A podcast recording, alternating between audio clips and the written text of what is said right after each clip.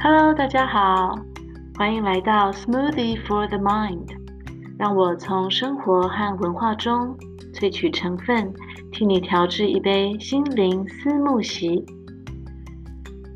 今天要和大家谈谈奥地利的一位国宝画家。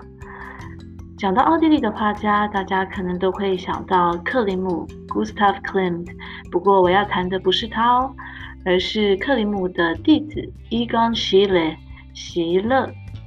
哦，在我心中，他是一个超级天才坏男孩，呃，也被视为表现主义的重要代表。所以今天的 Podcast 要和大家谈谈席勒的故事，还有谈谈他短暂但是很璀璨的生命。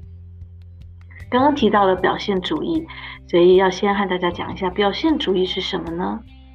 就呃，绘画艺术上面来说，表现主义其实就是艺术家他透过作品去表现内心的情感，所以作品中主角的内心戏才是重点。那艺术家他采用的描述描绘的形式是否真实，是否写实，就是次要喽。所以，透过作品，往往艺术家就会表现出他对于现实的扭曲和抽象化。呃，那举一个简单的例子来说好了，如果今天是写实派笔下的苹果，可能就是非常尽可能真实的，尽可能真实到像相片一样的一颗苹果。但是，同样一颗苹果，如果今天是用表现主义去去呈现的话，那也许他艺术家想要表现的是和这个美丽的苹果所对比的里面的已经腐烂生虫的呃这个状态。那他笔下的苹果，它可能就是颜色还有线条和画风都会比较晕暗、比较肮脏，有一种凋零的感觉。那因为人，我们人的七情六欲往往都会受到礼教的呃限制，还有外界的眼光。也会影响我们的呃言行嘛，所以我们常常就是要隐藏我们的情感，或是觉得不好吃也要微笑点头说好吃，呃，觉得生气可能还是要强颜欢笑一下。也因此，表现主义的主角当然几乎都是人咯。那因为人才有这样子的情感的收敛，还有情感的躲藏，值得去表现出来。那所以画出主，画出主角的内心戏还有情绪，就是艺术家表现艺术主表现主义艺术家的重点。尤其呃比较常见的是比较负面的情感嘛，呃，因为我们人当然要隐藏的可能就是比较负面的情感，或是比较不会为外界所接受的情欲等等。所以像恐惧啊、彷徨啊、情欲等等，这些常常都是。表现主义艺术中的主题，呃，就学术上来看，其实表现主义的作品大概也都是在二十世纪，尤其二十世纪初那个时候。那呃，席勒这个画家，他虽然画过了很多的风景画，不过他最量产的、最知呃最知名的还是人物画和自像画。那其中最受争议的，当然就是他很大胆的。裸露，呃，裸露，不好意思，和情色的成分，呃，这样子的元素，在一百多年前，他还在世的时候就引发了很多的争议。但是，即使到了现在，呃，也还是有人说，哦，好丑哦，怎么那么粗野？那也有人觉得很美，所以就是蛮两极化的。不过，无论如何。这个呃裸露还有情色，其实这样的元素都是在研究席勒他的画风和他精神的时候的重要的主题。我记得我第一次在维也纳的博物馆看到席勒的画作，那个时候哇，我就真的是几乎是无可自拔的爱上了，因为席勒的画作中有一种很很原始的味道，他把人身为动物的这部分。这种动物性，嗯、用看似可能很粗野，或是很简单，又或是很冲突的线条画了出来。那主角的肌肉线条啊，还有他的手指的关节，却又画得很细腻，在细腻中又能够呈现出这种动物性的蛮力。所以我觉得他的啊、他的作品让我常常有一种飞蛾扑火那种义无反顾的人性的诚实。呃，如果呃要说和克林姆比较的话，当然艺术是不能比较的，他们是截然不同的艺术家嘛。但是我会觉得克林姆的话让我觉得像是一个很体面、很贴心的绅士，很舒服这样子。那席勒的话呢，就是就像一个很豪放不羁的坏男孩，就是你不想看他，你的身体还有你的心，还是会很受不住这种波澜，去去去向他向他靠近。嗯，说了这么多，我觉得当然大家应该是要呃去上网看一下席勒的作品，这样比较能够了解我想要和大家分享的想法。那我在脸书的网志上面，就是心灵四木席的脸书网志，我也 po 了一些我心中觉得还蛮精选的席勒的作品，也有在下面做了简单的说明，大家可以参考一下。好，嗯，回到主角席勒。那席勒他的时代背景也蛮重要的，所以我们先从他的时代背景说起哦，也就是当时奥匈帝国时期的维也纳。奥匈帝国虽然只有短短五十年的历史，是一八六七年到一九一八年。那说真的，在这个历史的洪流中，奥匈帝国其实只是昙花一现而已。但是当时的首都，也就是现在奥地利的首都维也纳，到现在依然风采依旧。不管是呃维也纳大大小小的宫殿、博物馆呐，呃行宫、歌剧院或是广场等等建筑还有建设，都是符合当时奥匈帝国这个五千万人口的首都的高规格。也也也因此，奥地利当然的呃维也纳现在还是欧洲观光的重镇。嗯，奥匈帝国在二十世纪初的时候走向了尽头，一九一八年就随着一次世界大战结束画下了句点。当时帝国它的腐败和衰弱虽然很令人诟病啊，那也有很多的阶层上面的很多很不公平的情形，但是不可否认的是，它也同时酝酿出了非常精彩丰富的文艺成果和人文思想。维也纳的位置呃就在欧洲大陆的中央，所以当时其实嗯。当然，在资讯的交流还有贸易上面都非常的发达啊，所以维也纳可以说是人文荟萃，荟萃，抱歉，在心理学啊，还有文化艺术或是科学新知的讨论上面，都像是当时的领头羊一样，呃，例如弗洛伊德、荣格、克林姆，还有呃我们要讲的席勒，都是那个时期的代表。那个时候的维也纳常常有很多的学者、文人、艺术家会在咖啡厅谈笑争辩到深夜，呃，也因此维也纳的 而且咖啡馆的文化非常的成熟，一直到今天，呃，其实，在维也纳的咖啡馆，你点一杯咖啡，拿着一本书坐一整天，都不会有呃服务生不高兴。但是在欧洲其他城市可倒不一定了，所以呃，这样子的咖啡厅的文化，这种人文思想，其实在那个时候就已经慢慢的养成了。那席勒就是在这样的时空环境下长大的，呃，他的父亲是奥地利铁路局的一个火车站的站长，那他母亲是捷克人，所以从小在小镇成长的他。哦，他画出的很多的风景画，都是他的儿时记忆，或是他成长中的风光。有的是捷克古捷克的古城，啊、其其中的山水，好小屋城市，还有啊、非常漂亮的多瑙河。他小时候不喜欢读书，没有兴趣，学业表现也不好。但是在体育还有在美术上面，他却展现了非常超强的天分和兴趣。家人也不断的支持他。那个时候，席勒才十六岁的时候就进入了维也纳的美术学院就读哦，呃，所以算是蛮长蛮提早的。呃，所以他那时候开始了学习油画和素描。不过后来。因为当时的这维也纳的美术学院，它的画风还有坚持的风格，嗯，还有审美观都还是比较保守一点。那席勒慢慢的就觉得，嗯，没有办法认同，所以他也并没有，呃，从这美术学业，呃，美美术学院正式的毕业。不过他当时就，呃，开始呃去请教克林姆，希望能够和当时已经真的是饱受好评的克林姆去寻求一些艺术上面的指导。那克林姆他虽然是一个大师，不过他一向都很乐于提携后辈，所以呢，他见到哇如此才华洋溢的席勒，他也很有兴趣和他继续的交流，有时候会买一些席勒的画作，或是也会和席勒交换作品，或是帮席勒安排模特儿啊，或是引荐买主等等。那席勒，呃，他为了追求他心目中的艺术，这种表现艺术、表现主义的精神，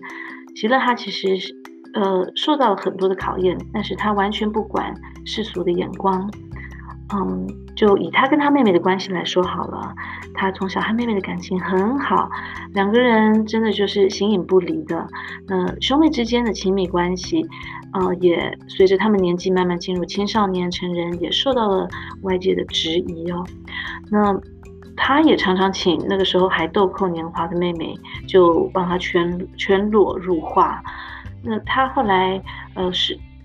师师承克里姆嘛，那也因为克里姆的介绍，认识了一位女模特儿，叫做瓦里威利。这是在他的艺术作品中非常重要的一名女性。后来，嗯，瓦里威利她也成为了席勒的模特儿和情人，在许多席勒的女性作品中都可以看见威利，他那有一点就是可以说很自在又很大胆的，呃，面貌的呈现神情，还有他身体上的裸露。威利他本身家境不好，蛮贫穷的，所以他很小的时候才十三十四岁就要开始出去去社会上打拼，自力更生。那除了担任画家的模特儿，有时候要呃全裸入画之外呢，也有人传闻说他曾经卖身啊、赚取一些生活的费用。啊，无论如何，我想也许是这样子，他的这些经历，所以也让他多了一些阳刚味，一些中性的线条和和和韵味哦。席勒那个时候。当时因为他的作品中的裸露啊，所以受到了社会上的指指点点啊。那包括了他也曾经聘请未成年的少女当做他的模特儿，也因此被控告诱拐未成年少女。虽然诱拐未成年少女这一条罪罪名后来没有成立，不过法官却还是判刑了，因为呃当时判刑的罪名就是说他的作品中的裸露，呃在。呃，展展出的场合，啊、呃，还有出现的场合，能够让未成年的孩子看到，所以作品太过的情色露骨，那也因此，法官也非常生气的把呃在当庭就烧毁了他的一些作品，好好呃好多的作品都当场被羞辱烧毁，同时席勒也被判入狱三天。那呃，饱受批评之后呢，席勒还是继续坚持他对于人体的的观察或者人体的这个热的呃描绘的热情，所以他和这位呃情人模特儿威利，他们也曾经搬到比较远的地方，搬到他母亲的家乡捷克，他当时也继续作画。那他后来在捷克还是不受到当地居民的呃认同。所以受到排挤之后，他们又搬到了维也纳的一个小镇，在那边居住。但是仍仍然受到了呃当地居民的指指点点呢，有时候甚至会就是会去找茬啊、口角等等的。嗯，所以在那段时期，他的作品也呈现出了一种孤寂感。不过尽管如此，他依然是毫不忌讳的继续的画，继续画他对于人体的观察还有迷恋。那最后慢慢的也非常幸运，他慢慢的呃受到了艺术界的赏识。这些作品尽管很前卫，尽管充满了冲突还有当时社会的挑衅吧，可以这么说。当时很多的权威会觉得你就是在挑衅我们当时社会的道德观。尽管如此，但是他后来慢慢的在其他的欧洲城市也得到了很好的评价，在布拉格啊，在呃当时的德累斯登这个大城市，还有在瑞士的苏黎世等等，也都有他的作品展出。我后来觉得。席勒的作品之呃后来之所以会慢慢被接受，除了世俗社会的眼光逐渐开放之外，因为一九一四年到一九一八年这个第一次世界大战期间，欧洲其实真的是受到了战火的摧残哦，所以不管你是呃你是这个贵族，你是中产阶级，还是你是劳动阶级，就是要面对血肉之躯的脆弱嘛。那战争的苦难，也就是。常常很无奈的会逼出人性中的矛盾，还有他负面情绪，还有比较黑暗的那一个阴暗面。那这些也就是席勒在作品中常常呈现出来的。所以也许在呃那个比较颠沛流离、比较呃动乱的时代，他的作品也能够和人们的心情呃产生了一些共鸣。呃，虽然席勒是一个热爱艺术、为艺术燃烧的天才，不过让我有一点点小小难过的就是，他也有很他世俗的一面哦。嗯、刚刚说过了，他的情人模特儿威利，虽然威利是他艺术上的缪斯，哦、是他很多作品灵感的来源，也陪伴了他，支持了他很多年。不过，席勒最后选择的结婚对象。却是呃，他的邻居，一个对门的中产阶级家庭的女孩。嗯，席勒他曾经在给朋友的信中说：“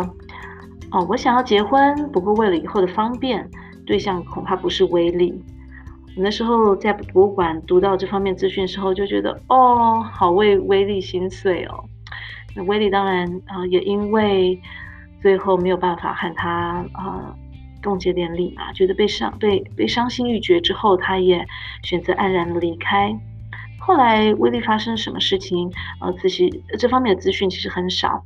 嗯、我查到就是说他成为了一位护士，就做一些小小零工啊等等的。但是他在二十三岁，年仅二十三岁的时候，就因为生病而去世了。席勒他有一幅很知名的画作，叫做《死亡和女孩》。据说他画的，很多人认为就是他还有威利。画中的男女非常非常紧紧地拥抱着彼此，女主角的表情是一种，嗯，是一种非常陶醉，但是又很清醒的，呃，有一点悲伤的神情。那男主角的脸色就完全不同哦，是非常灰灰浊浊的，好像被死亡笼罩一样。我对我来看。就我来看，我觉得这就是，也许呃，尽管这是他他自己呃自觉的理性的抉择，也就是他要娶的是别人，但是最后和威利的分离，也许也代表一部分的自己，一部分的席勒也死去了吧。一九一八年的时候，第一次世界大战终于结束了，奥匈帝国的历史也因此画下句点。就在同一年。西班牙的流感大爆发，这个流感是呃非常的可怕，也因为呃当时的战乱啊，人民人口的迁移，所以呃夺去了好几千万人的性命，其中也包括了席勒和他的妻子。席勒的妻子在去世的时候已经呃有个六个月的身孕了，在他死去的三天，这这其这三三天之内，席勒。不断的画，拼命的画，画了许多他的妻子的素描。他留给后世的后人的一位作品，啊，也有一个作品是家庭，就叫做家庭，里面有爸爸、有妈妈，还有一个孩子。席勒在他妻子死去三天之后，他自己也因为同样一个流感而逝世。当年的他，当年的席勒才二十八岁而已。仅仅二十八岁，就因为呃，因为这样的疾病而结束了他短暂的生命。那席席勒他嗯，的确是很成功的将世俗眼中的污秽升华，透过他的笔触，收获他的作品，然后在这样子的时空之下升华成了艺术，也得到了正面的评价。虽然以我们现在的眼光来看，呃，席勒他笔下的娄珞根本不算是呃惊世骇俗，可是却还很值得我们反思啊。我们应该想想，情色和艺术之间的界限到底在哪里，或是有没有界限呢？一位艺术家，他世俗眼中的道德表现，又如何影响了作品评价？而且，另外，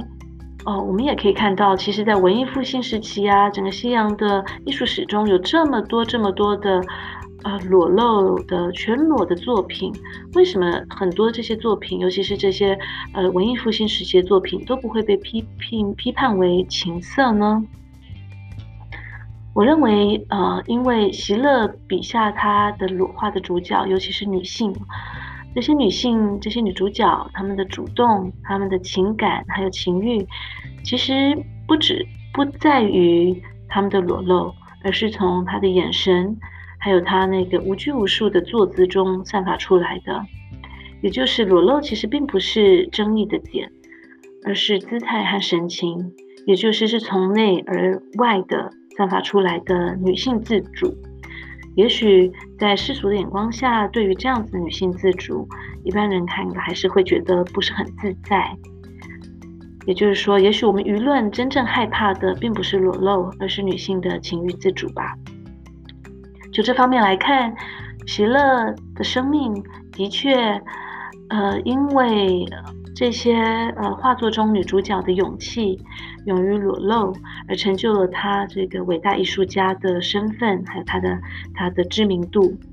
不过，从另一个角度来看，席勒他却也因为他勇敢的作画，不畏世俗眼光还有批判，他透过了他的画作，他也大胆的。挑战着世人对于一般女性刻板印象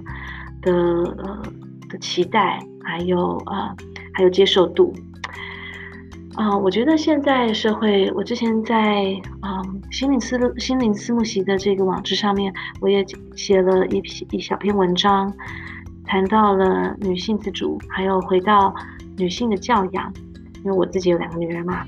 我看到身边很多的呃很多很多的小女孩，其实都是非常坚强、非常中性的。但是同时又看到这个社会上还是有很多呃很多很多的，例如公众人物对于女性的的羞辱，或者是冷嘲热讽等等。然后还有很多的国家比较落后国家，无论是在非洲，或是像尼泊尔啊，呃其其他的国家，对于女性，比如说割除阴蒂。啊，还是是视为是，呃，成年礼，或是呃，女性在生理期之间，呃，必须要搬出家外，要住在像牲畜一样的这个一个是像一个牢笼，一个一个小破旧小屋里面，去忍受外在环境的挑战。所以啊、我觉得无论是喜欢或是厌恶。这些艺术家，他们很勇敢的画出了女性的情欲自主，也的确是因此成为经典的一个嗯一大原因吧。因为这不断不断是社会中的话题，也一直是我们的一个课题。从一百多年前施乐的时希呃希乐的时代，一直到现在，这也都是我们值得思考、值得去改变的一个现象。嗯，OK，好了。啊，希望你喜欢今天的啊心灵思慕席的 podcast 啊。如果大家有空的话，可以去我的脸书网志上面输入“心灵思慕席”，去看看我有时候也会分享一些其他的图文，还有些生活心得。如果有什么想法的话，也很愿意交换心情哦。OK，那就谢谢大家，祝大家这周愉快，拜拜。